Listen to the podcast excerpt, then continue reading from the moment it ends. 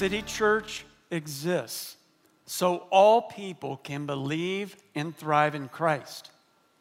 City Church is not like a country club for Christians or a social event for saints. We're a part of a movement that matters. We are a part of the movement that Jesus began some 2,000 years ago, and movements, they do matter. Movements address problems that people face. Movements confront challenges and social injustice in our world. And movements give people hope. And movements change what is into something better.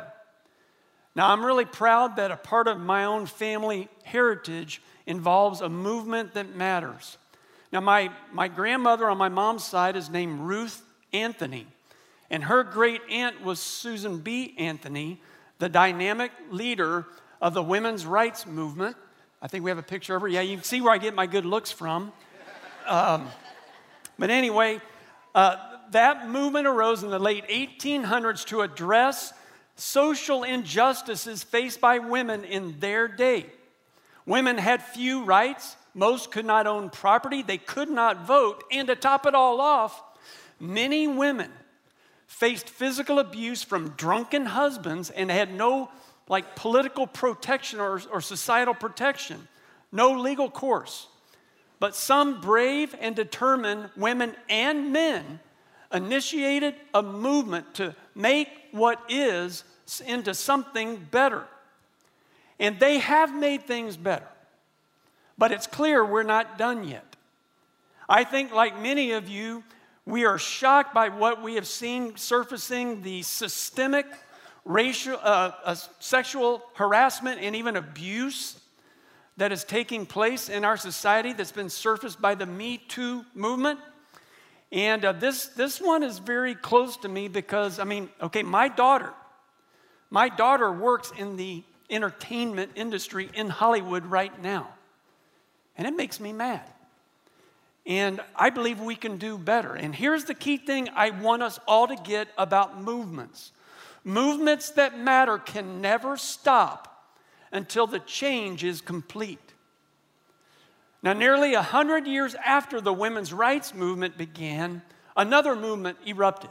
In 1955, an African American woman named Rosa Parks was arrested for refusing to give up her seat on the bus to a white man. And so the civil rights movement began. And that movement confronted social ills and injustices against people of color. And this movement has made our world a better place. Things have changed. I mean, the fact that our previous president was African American, I think, speaks to that. But we are clearly not done yet. Like many of you, I am deeply disturbed by the racial disharmony present in our country. I just read an NBC poll which found that 74% of Americans say race relations are either very bad or bad. Movements that matter can never stop until the change is complete.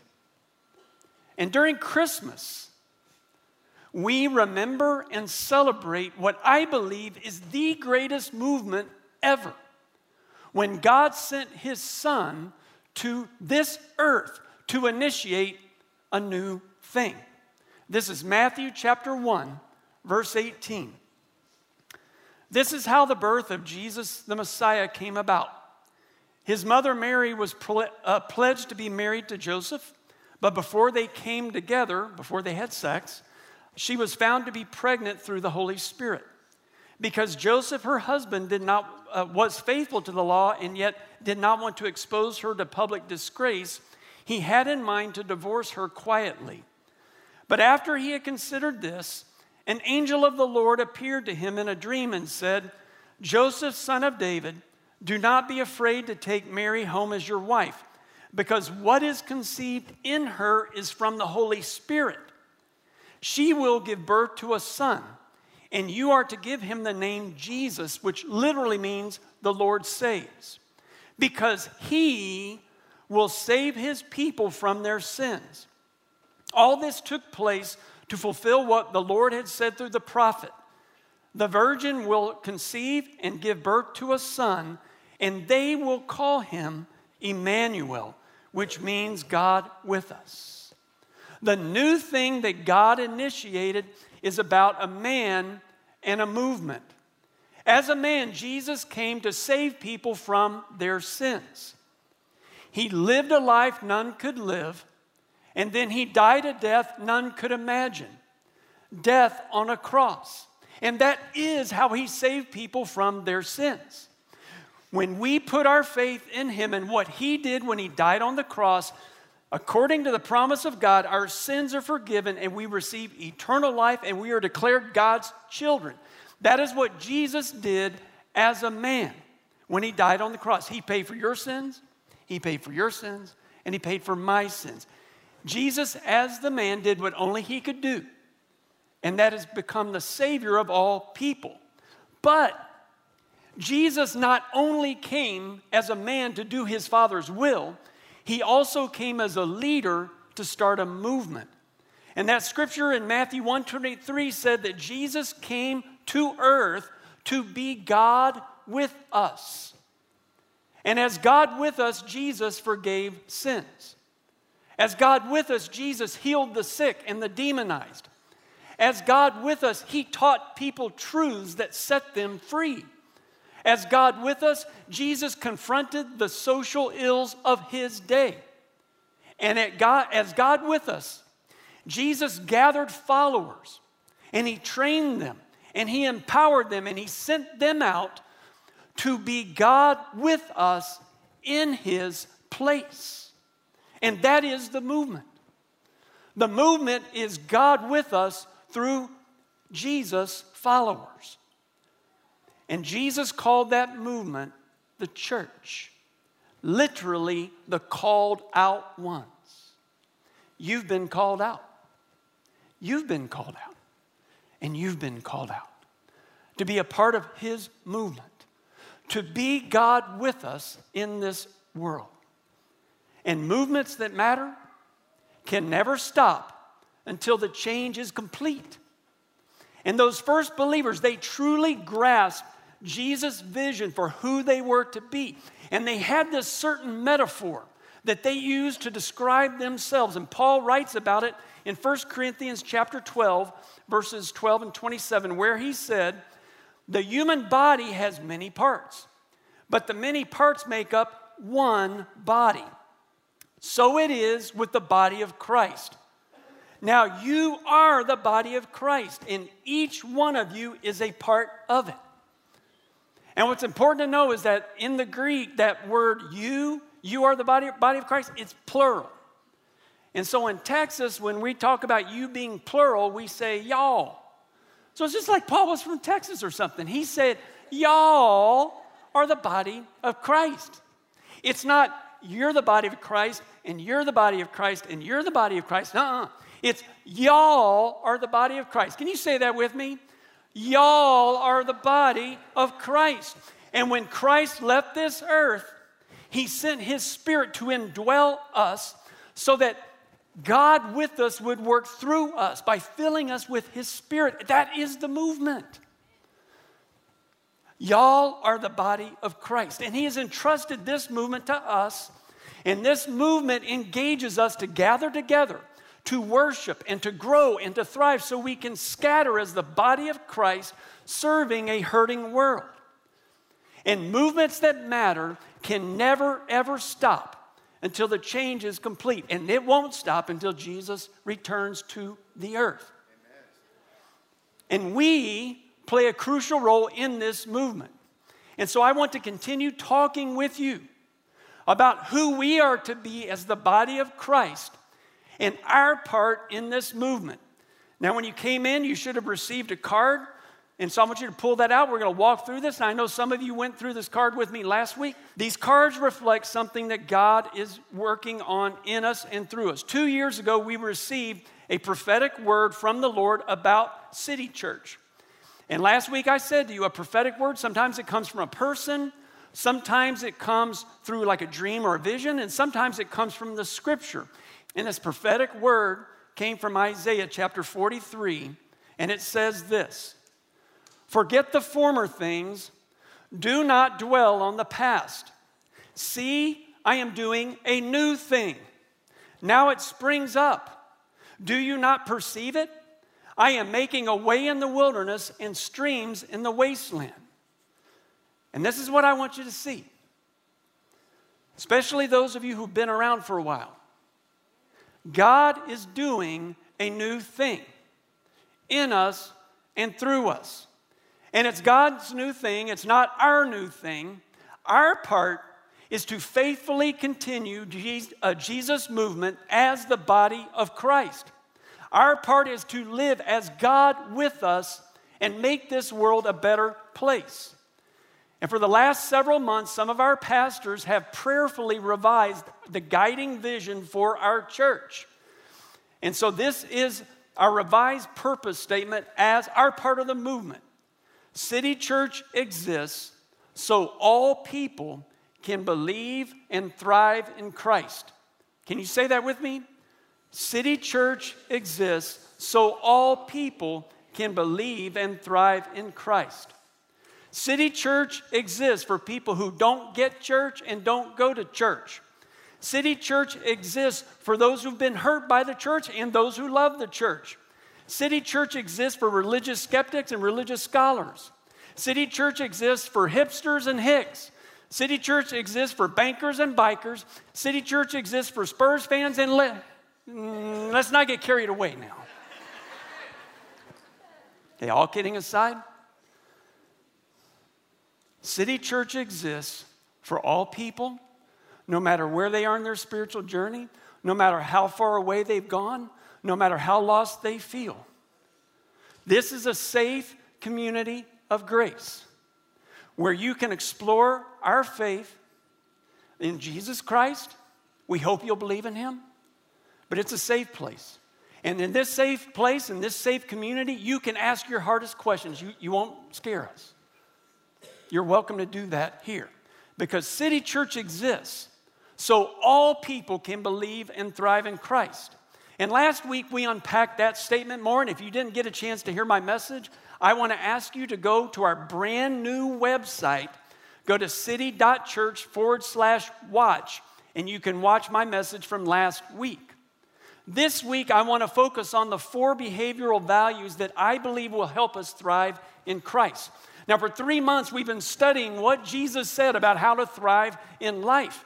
And one of the key uh, observations that we noted from Jesus' teaching is that the more like God we become in this life, the more we thrive in Christ. You see, each one of us, according to the scriptures, we have been created in God's image. And that means we have parts of God's essence within us. We have certain characteristics of God's character in us. And because of that reflected image, the more like God we become in this life, the more we thrive. And so these four behavioral values, they don't just come out of nowhere. They're reflections of the character of God. So, first, I'm asking you to radically love. God is by nature a radically loving being. God loves us as we are, not as we ought to be. God loves us before we deserve it, and God loves us even when we don't deserve it. God loves us radically. And the more we radically love, the more we become like Him, and the more we thrive in life. And that's why I believe uh, when, when someone asked Jesus, What's the most important commandment? This is how Jesus responded Love the Lord your God with all of your heart, soul, and mind, and love your neighbor as yourself. He's talking about radical love. Radical love is about radically loving God and radically loving others. And so I'm asking you to radically love God. I'm asking you to worship God with all of your heart. That's a part of why we gather to worship. Because together, as the body of Christ, we gather to worship God with all of our hearts. And I'm asking you to spend time getting to know God's story. That's a part of loving God is knowing his story and finding your part in his story. I'm asking you to uh, do God's will with all of your heart. I'm asking you to obey his commands with all of your heart. And if you will love God radically, you will thrive. But another part of radically loving is loving others. I mean, in some ways, it's easier to love God, right? Because He doesn't mess with you. But it's harder to radically love others. And I'm talking about loving those who are not like you. I'm talking about loving those who don't agree with you. I'm talking about loving those who may have even hurt you. Radical love loves people as they are, not as they ought to be. And radical love forgives people when they wrong us. And radical love makes amends when we wrong others. And if we if we will be a community that radically loves, we will change our world. We will change our marriages, we will change our families, we will change our schools and workplaces, we will change our society. And so I'm asking you to choose to radically love. Secondly, I'm asking you to courageously connect. I want you to think about this. God is by nature a communal being. He exists as Father, Son, and Spirit. And God created beings in His own image purely because He wanted to connect with other beings like Him. God is by nature a communal being, and the more we courageously connect with each other, the more we reflect God's character and His nature in our lives, and so the more we thrive. And I want, I want you to remember you cannot be the body of Christ alone. The body of Christ only works when we're courageously connected together. Because remember, who's the body of Christ? Y'all. Not you. Y'all are the body of Christ. And that's why it's crucial that we courageously connect. And so I'm asking you to step out of your comfort zone and to courageously connect with people in a significant way. And as I said last week, this is a part of thriving that we have not always done well as a church. And so it is a part of the new thing that we need to do. And I want you to know that we're hearing from you, we're listening to you. As many of you have shared your own struggles with getting connected in this large church. And so in 2018, our primary goal as a church, and my primary goal as your lead pastor, is to see that everyone gets connected to someone. Everyone connected to someone. And if you're already connected, great. Just stay committed to that connection, that relationship, or those relationships. But for those who haven't gotten connected, we're going to start some city groups in 2018. Some will center around stages of life, some will center around spiritual growth, some around serving opportunities, some will center around common interests, some will center around life issues like marriage or parenting or financial peace. Now, last week, I uh, asked for leaders who would be willing to either lead a group or host a group. And we had 62 people who stepped up to lead or host one of these city groups. And I'm super excited about that. But if you didn't get a chance to sign up and you would like to lead or host one of these groups, you can still do that today at the end of the service. If you stop by the center pavilion, and we'll take your information and find out what kind of group you're interested in leading. My hope is that in 2018, we get a thousand people courageously connected. But I want to make sure we understand the goal of getting everyone connected to someone is not about getting people in groups. Okay, did you catch that? The goal is not to get people in groups. Groups is a means, it's not an end. The end is courageous connection.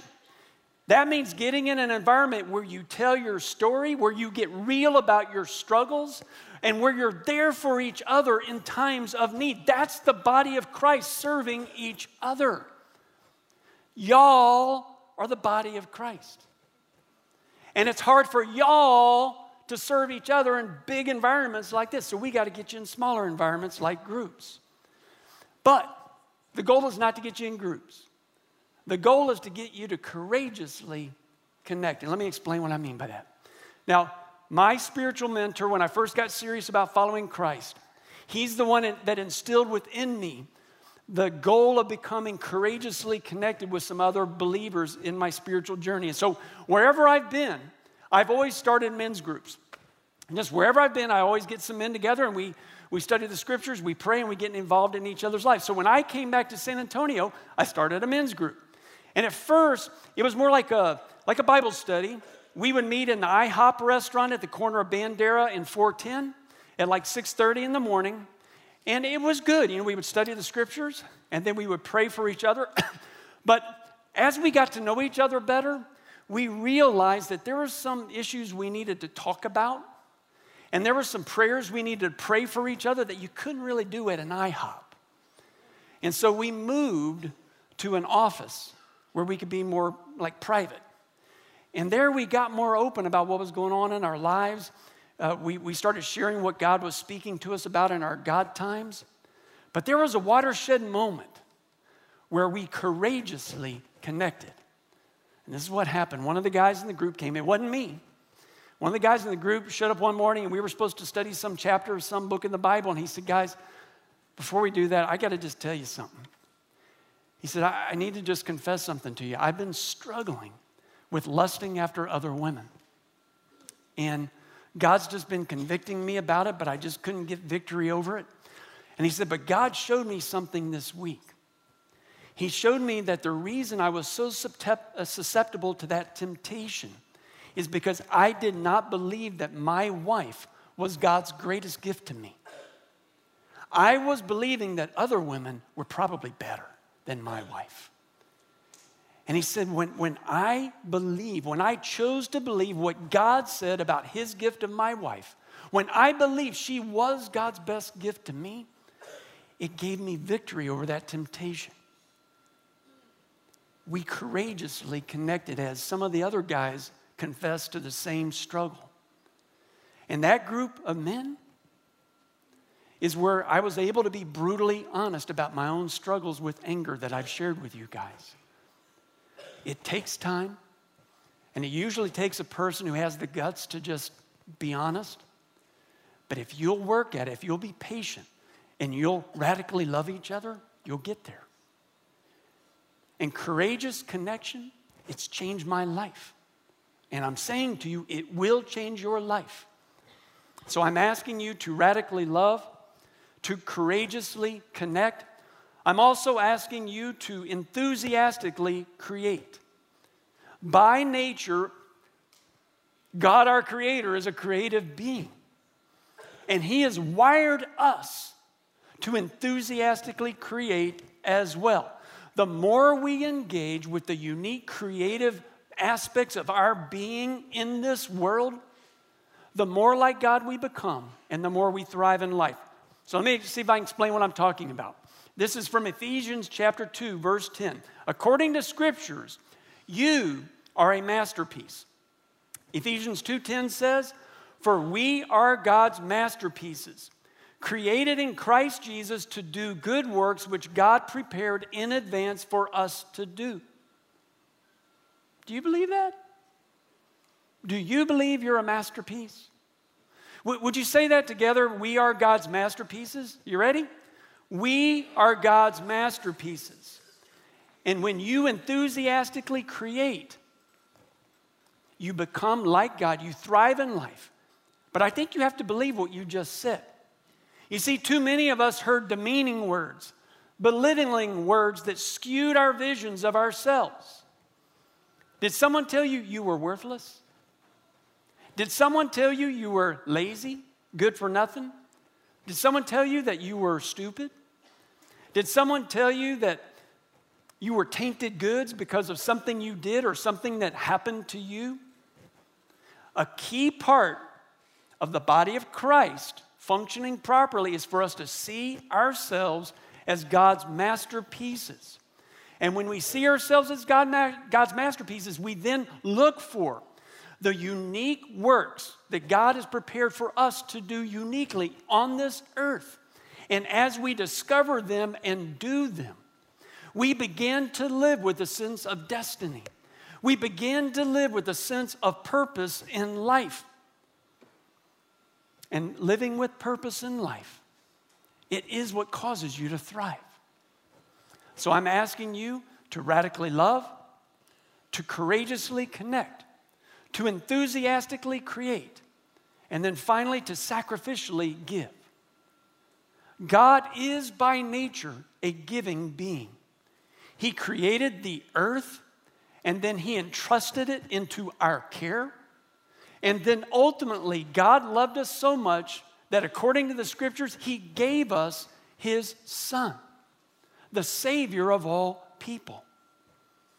And so, the more sacrificially we give, the more like God we become, and the more we thrive in life. And so, I am asking you to sacrificially give. Specifically, I'm asking you to tithe, which means to give 10%. The principle of giving 10%, you'll see it all throughout the scriptures. It's always been an important part of a vital relationship with God. And uh, around City Church, we try to make it easy for you to give your tithe here. You can give online at our website. You can give at giving kiosks electronically in the lobbies of both buildings. And you can give at giving boxes if you want to use cash or checks. And when you sacrificially give according to Jesus, there's a blessing that comes with this act of faith. This is what Jesus said in Matthew chapter 6. No one can serve two masters. You cannot serve both God and money. But seek first the kingdom of God and his righteousness, and all these things will be given to you as well. And the these things that Jesus is talking about there specifically, it's all of the things that we feel anxious about related to our finances. And here's what Jesus is saying if you take care of God's kingdom with your finances, He'll take care of your kingdom. Seek ye first the kingdom of God, and that's the blessing that will come with it. I believe, and I want you to get this, I believe you ought to give away 10% of what you make because it's good for you and it's good for your relationship with God. Whether you give here or not, I believe you should give it away. I think you're wired to give generously. Now, I, am asking you to give here, to consider giving here. I think we do a good job continuing Jesus' movement. But maybe some of you are like me, a little bit skeptical. You know, come on, you can be honest with me. I'm one of those kind of guys that I want to see, hey, where's it going? How you spending it? How you using it? So we have some uh, profit and loss statements from this year for 2017 available to you. Uh, as you walk out of the auditorium, if you'll go to the left, the pavilion there, we're going to have our executive pastor, our bookkeeper, and one of our elders there that will be there to a- answer any questions you might have and to give you these uh, profit loss statements because I do want you to feel confident that we're using the, the resources you entrusted uh, into our care in a good way. But if you don't give here, I'm your pastor, I care about you. If you don't give here, then you find a community of faith that is continuing the movement that Jesus started well, and you give your 10% there. This issue is that important. Movements that matter can never stop until the change is complete. And we're not done because Jesus is not done. He's not done with me, He's not done with you, and He's not done with our hurting world. Week after week, I hear stories of people that come here to find help. Marriages falling apart, parents dealing with rebellious teens, people struggling with anger issues like mine, people struggling with lust issues, people struggling with depression issues, people struggling to overcome past abuses, people struggling to overcome present abuses. And above all, people hungry to have a vital relationship with the living God. Jesus, the man, matters to me. And the movement he started matters to me because it changed my life. I hate to think about the kind of person, the kind of husband and father I would have been if it was not for Jesus. And so I believe in this stuff. I really do. And I'm asking you to follow with me as we continue this movement. City Church exists so all people can believe and thrive in Christ. And so each week, we gather together as the body of Christ to worship, to study the scriptures so we can grow, so we can thrive, and so that we can scatter and be the body of Christ to a hurting world. And I'm asking you to commit to discover your part in this movement. And so the way I'm asking people to commit is we're, we're going to have these cards now. If y'all want to pass the cards out, that's cool. Uh, on the front, it says a new thing and the four behavioral values that I'm asking you to commit to. And then at the bottom of the card, there's a place for your name. And if you'll write your name on the front of the card, on the back, there's a place for you to write how you want your pastors to pray for you. And this year, I'm personally committing to pay, pray for every person who turns in this card by name, and I will pray whatever request you write on that card. And so, if you don't have a pen, we have pens available here in the front on the stage. Uh, you also can, and, and when you uh, write the card, when you fill it out, you can leave it here on the stage. You can give it to one of our ushers, or you can uh, turn it in in the giving boxes as you give your offering. And so I want to end the service by praying for those of you who are willing to make that commitment today. Let's pray together. Lord Jesus, uh, first I pray for, for those who still aren't sure what they think about you and God and all that. My prayer is that they would experience you in a tangible way your love, your truth, your healing I just pray, Lord, that, that um, they would believe in you. Those who don't believe, I just, I ask that they would come to the place where they would believe. And if they're not sure why they don't believe, Lord, I pray that you would help us as a community of faith to help them believe. And then, Lord, I'm praying for those who are making their commitment today to this movement and our part in it. I pray that you would give them courage to fulfill whatever uh, uh, commitment they're making. I pray that you would fill them with your spirit. I pray that you would stir up within them the spiritual gifts so that they can uh, be the body of Christ, both when we gather and when we scatter, so that people would experience God with us through us. In Jesus' name I pray. Amen. Amen.